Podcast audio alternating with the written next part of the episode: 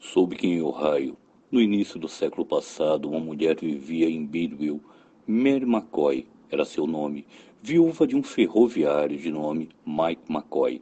Ela vivia na extrema pobreza. A linha férrea passava atrás de sua casa. Toda madrugada, os funcionários da ferrovia lançavam dos trovejantes vagões da Welling High Road por sobre sua cerca um saco de carvão que caía no canteiro de batatas, gritando apressados com voz rouca para Mike.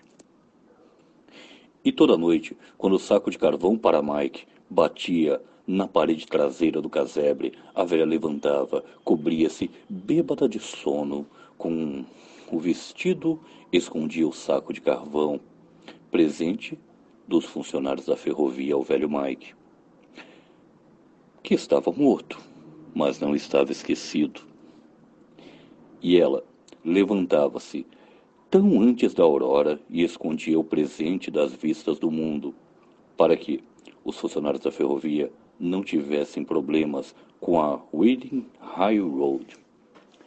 Este poema é dedicado aos camaradas do ferroviário Mike McCoy, que morreu de fraqueza nos pulmões nos trens de carvão de Ohio, mas não foi esquecido. Esse poema é pela camaradagem.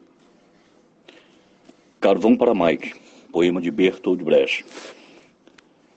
A solidariedade de classe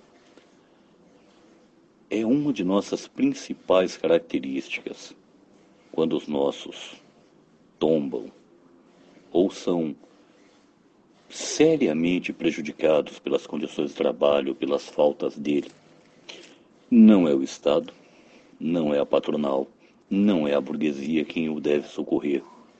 Eles querem que o peão se foda.